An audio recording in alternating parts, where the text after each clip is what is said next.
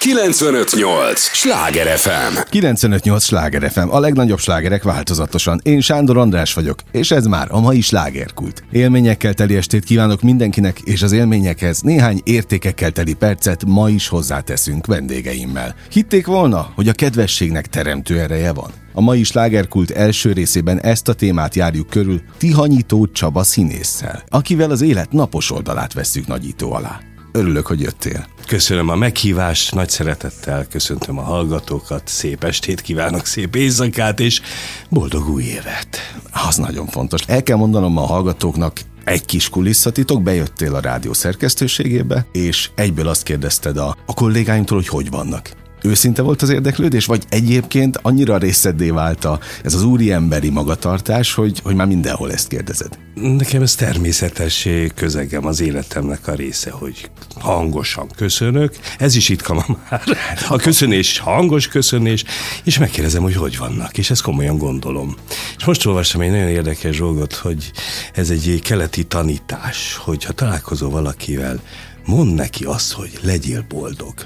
És abból a pillanatban kezdve megváltozik irányodban az ellenszenve is, a szimpátiája az még jobban, még jobban kiteljesedik, és gyakorlatilag szeretni fog téged akkor is, hogyha csak egy idegen voltál neki. Tudják kezelni? Nagyon nehéz, a, látom a szemeket, hát a miért hogy mondom. Milyen a fogadás egyáltalán a másik fél részéről? Legyél boldog. Hát, hát nem csak az, azt is, hogy megkérdezed, hogy hogy vannak. Igen, furcsának tartják, és én ilyenkor hozzáteszem, hogy ezt komolyan kérdezem, hogy vannak. Jó, ha Amerikában lennénk, ugye az teljesen megszokott, hogy megkérdezik, de igen, ott nem érdekli általában a másikat. Igen, az sem, igen, aki megkérdezi. Téged legalább érdekel. Téged hányan kérdeznek meg arról, hogy hogy vagy? Hé, hát a rajongók az utcán, gyakorlatilag a tereken, ahol én sétálok, vagy gyalogolok, ez nem vagy megyek. Meg, igen, művész úr, művész úr, nagyon hiányzik a tévéből. Tehát azok az évtizedek, amikor te a barátok közt Novák Laci voltál, nem múlt el nyomtalanul. Nem, nem, nem, hát huszonhárom év benne van gyakorlatilag egy fél embertől. Hát, na, na, na. É, ami, amire én nagyon büszke vagyok, és, és szokták kérdezni tőlem, hogy van-e élet a barátok közt. Utána mindjárt te is föltetted volna ezt a kérdést. Természetesen. Megelőlegezted a választ. Természetesen van, és én arra vagyok büszke, hogy huszonhárom évig.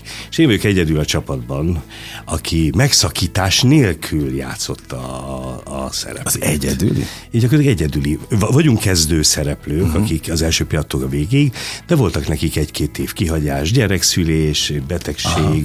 vagy, vagy el, hosszabb elutazás. Én végig képernyő voltam. Mi a titok? Hogy... É, nincs titok. Csináltam, és szerettem volna kedves lenni a nézőknek a figurámmal, és ez sikerült. Ezért őrület. Jó, tartottak. Tehát akkor most visszakanyarodunk oda, hogy megéri kedvesnek lenni, megéri igen. udvariasnak lenni. Igen, szerintem... Visszakaptad mindig az élettől?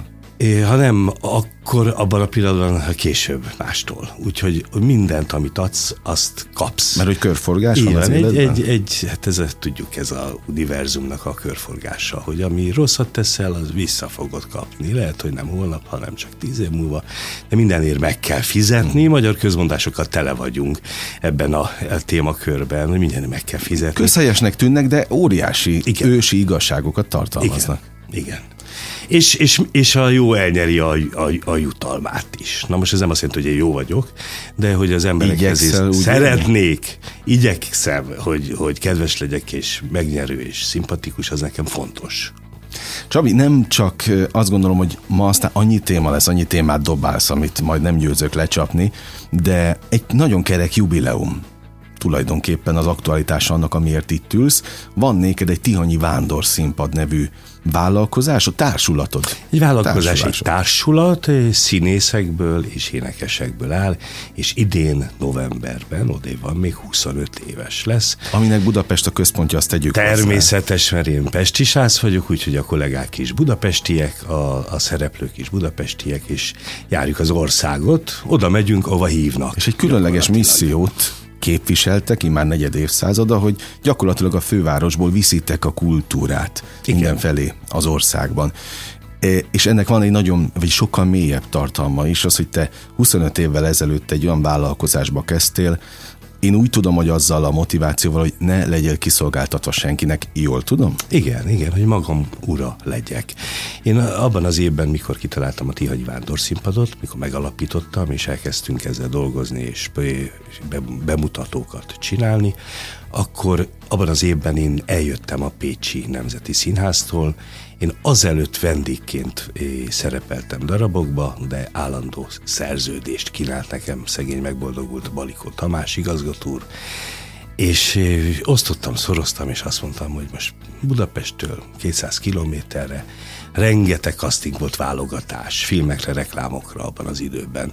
Én ezekből akkor kimaradok, és nem szeretném az életemet huszonöt évesen vidéken folytatni, bár én vidékpárti vagyok, és imádom a vidéket, imádom a falvakat, imádom a kisvárosokat, imádom a városok hangulatát, hanem, hanem szeretnék karriert csinálni, ami nagyon fontos egy szín, színész életében, népszerű szeretnék lenni. És azt ki lehet mondva, hogy azért karriert kizárólag Budapestről lehet még mindig? Igen, építeni, nagyon. Akkor ne... meg főleg huszonöt évvel ezelőtt. Főleg, még nem volt ennyi intercity vonat, és, és nem volt ennyi autópálya, hogy egy másfél-két óra alatt meg lehetett hát, de nem volt ennyi egy... rádió, nem volt ennyi tévé. Nem, és hát arról nem beszélek. Szóval, de itt most én a logisztikájára ja, gondoltam, világos. Hogy följönni egy castingra, az gyakorlatilag ez egy fél nap bumli mm. volt.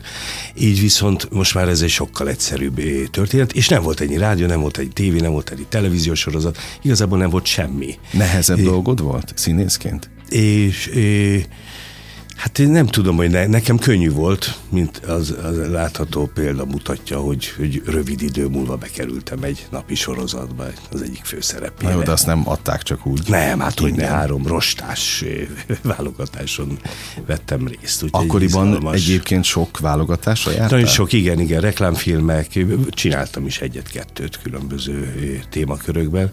Úgyhogy ezért nem vállaltam el a pécsi szerződést, az évad, éves szerződést, és följöttem Budapestre, és mondom, csinálom mellette a, a felvételeket, a castingokat, a, a válogatásokat, de hát kell egy állandó munka, ami, ami az, a, az életemhez kötődik, és a szakmámhoz, méghozzá a színészethez, az énekléshez, és akkor megalapítottam a Tihanyi Vándorszínpadot. ezerkilencszázkilencvenhét. november huszonkilencedikén egy meselőadással és egy operett gálával kezdtük, sőt, azt is elmondhatom, az első előadásunk Nádasladányban volt. Na.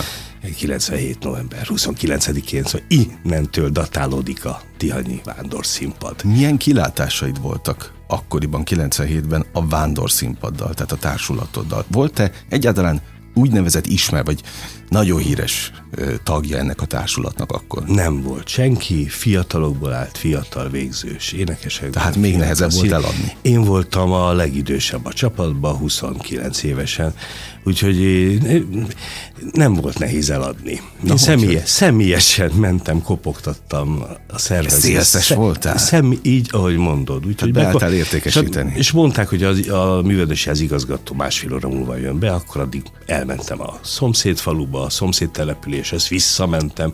Úgyhogy gyakorlatilag így, ahogy mondod, egy személyes találkozásom volt. Na, és azért ennek egy nagyon-nagyon komoly lélektana van, hogy a budapesti, hogy aztán mondom, hogy úri fiú, de a belvárosi fiú? Nem, külvárosi, akkor... ilyen Erzsébeten nőtt. Okay. Most belvárosi vagyok. Na, ja, arra emlékeztem, azért kevertem. De én Pest-Erzsébeten nőttem föl. Na, az erzsébeti fiú fogja magát, és elmegy vidékre. Igen. Eladni, eladni értékesíteni. Értékesíteni, saját magát. Ráadásul, uh-huh.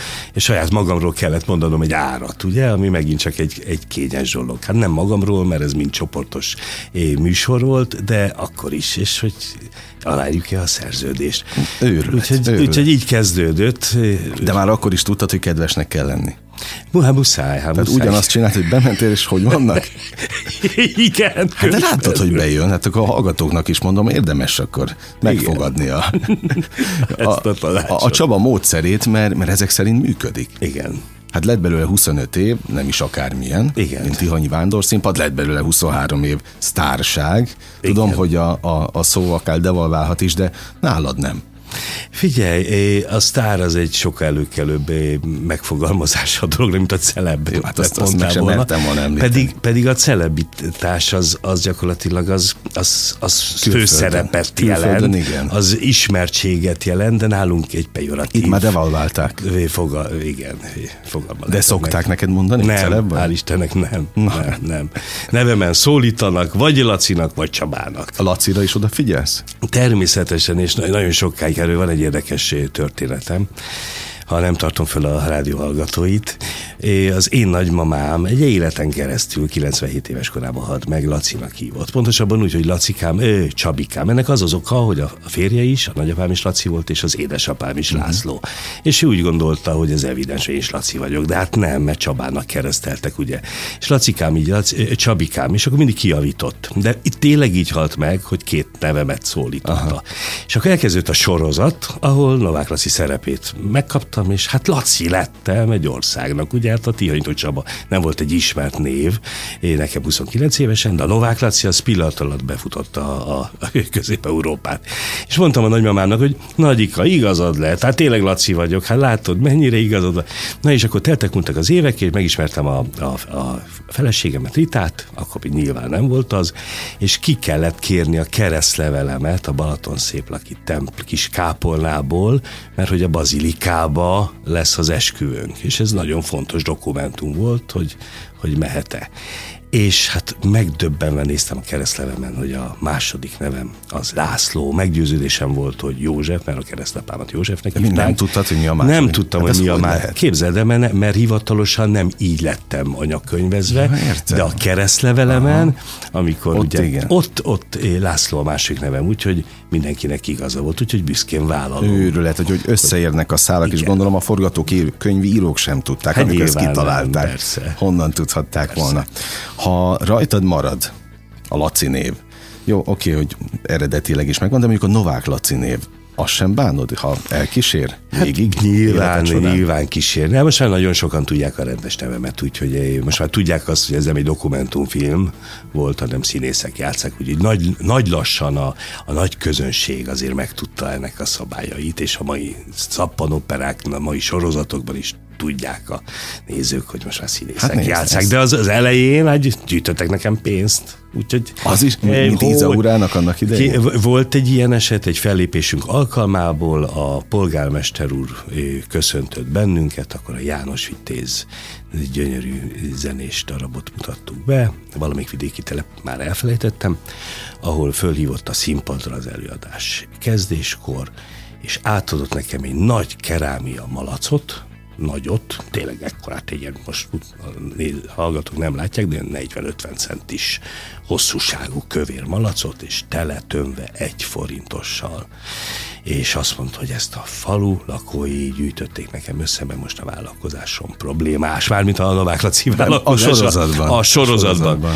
Úgyhogy megtörtént eset nekem is, mai napig besbe őrzöm, nem törtem még föl, már az egy forintos ügyet ki is mondták forgalomból, de egy szép súlya van, legalább egy tizenöt kiló a, a malacnak, a persejnek a súlya. kilencvenöt nyolc Sláger ef em, a legnagyobb slágerek változatosan, ez a Slágerkult, ahol Tihanyi Csabával beszélgetek változatlanul. Hát őrület, őrület, hogy milyen témákat említünk. Tényleg ezen gondolkodtam most, ahogy hallgattalak, hogy mennyit sírtak veled az elmúlt huszonhárom évben, mennyit örültek veled, tehát hogy a boldogságodnak. Ugyanúgy, ahogy a, a rosszabb időszakoknak is, mert Novák Laci életében is volt aztán minden ott a barátok bizony, közben. Bizony. De mi volt közben a te életedben? Tehát abban a huszonöt évben, amíg amíg a Tihanyi Vándorszínpada. Egy, egyáltalán ez a negyed évszázad mondjuk hány bemutatót ölel föl? Csináltatok? Van erről statisztika? Azt meg tudom mondani, hogy nagyságrendűen háromezer-ötszáz előadás. Lejátszott előadáson vagyunk. Az túl. Szép.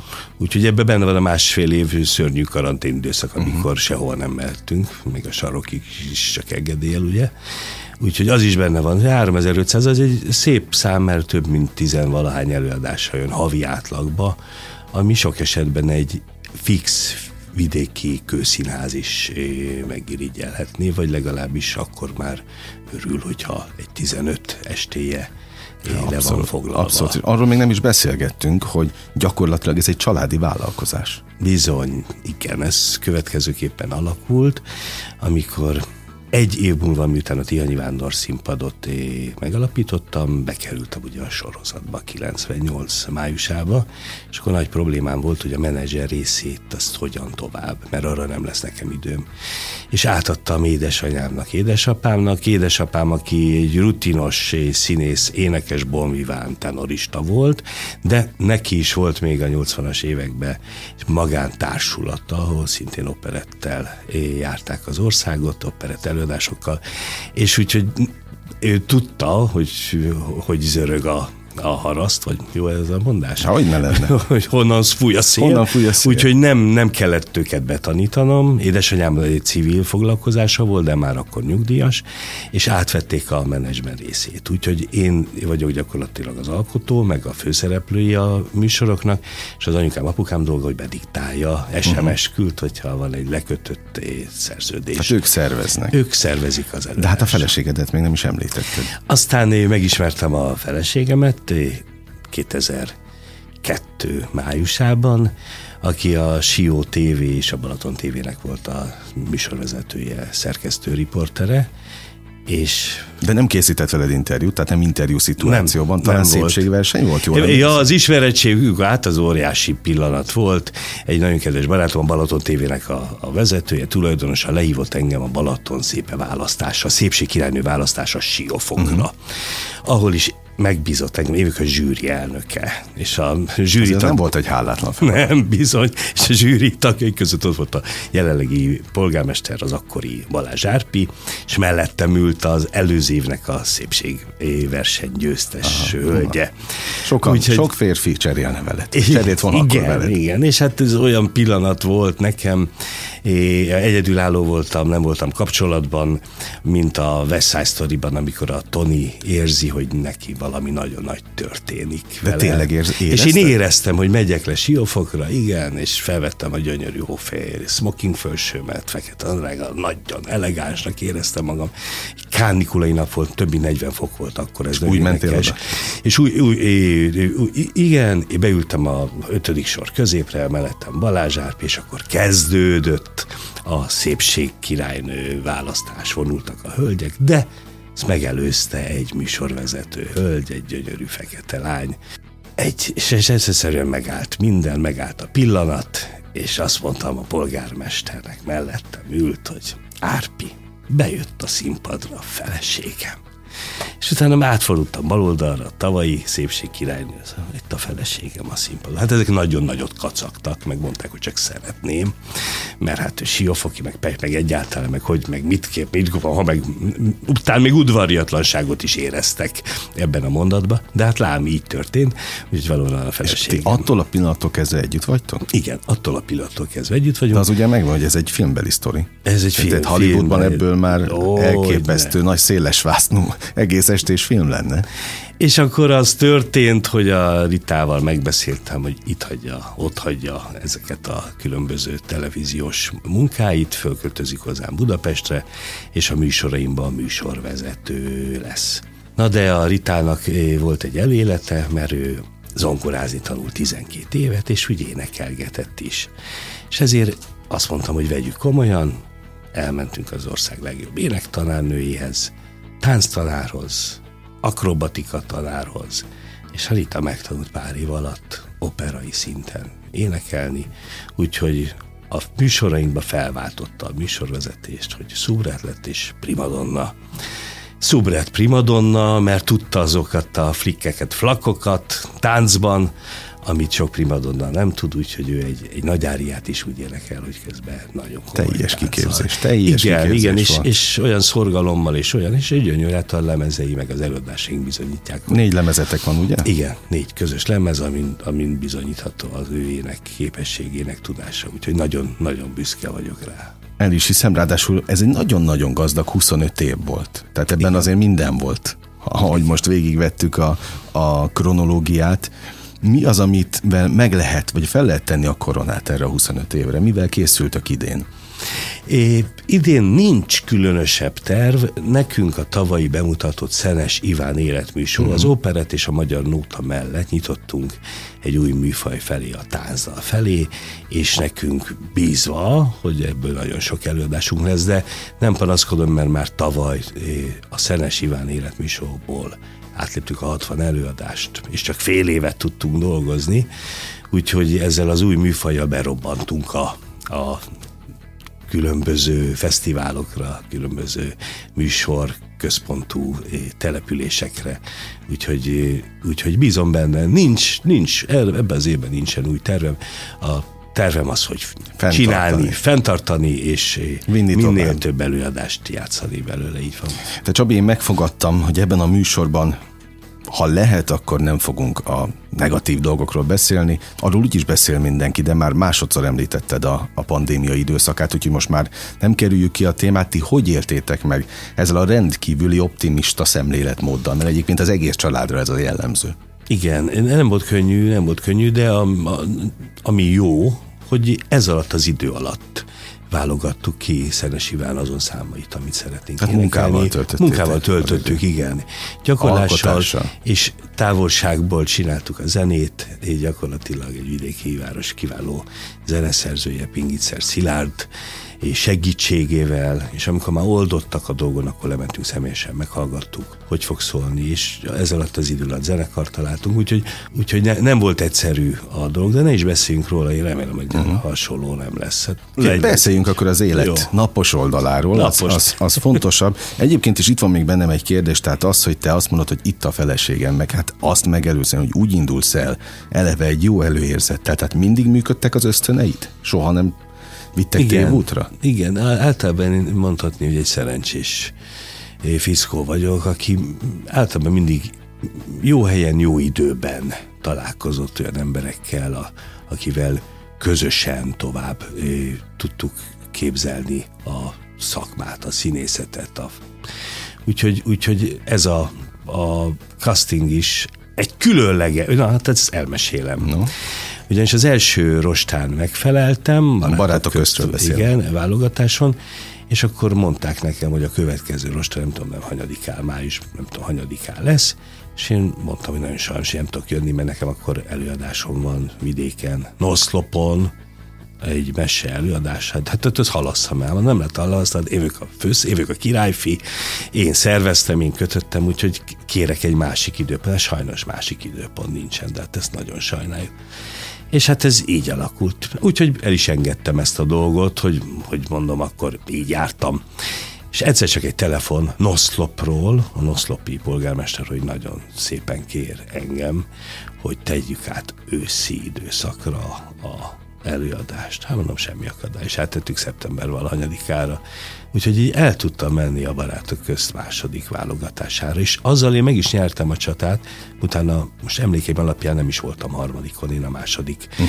É, fordulóban már szőkehölgyeket rendeltek mellém, és uh-huh. erre a szereplém voltam egyedül. Már hozzád válogatták. Hozzám válogatták. A úgyhogy... Azt mondtad egyszer, hogy a Barátok köz számodra maga a lottó ötös.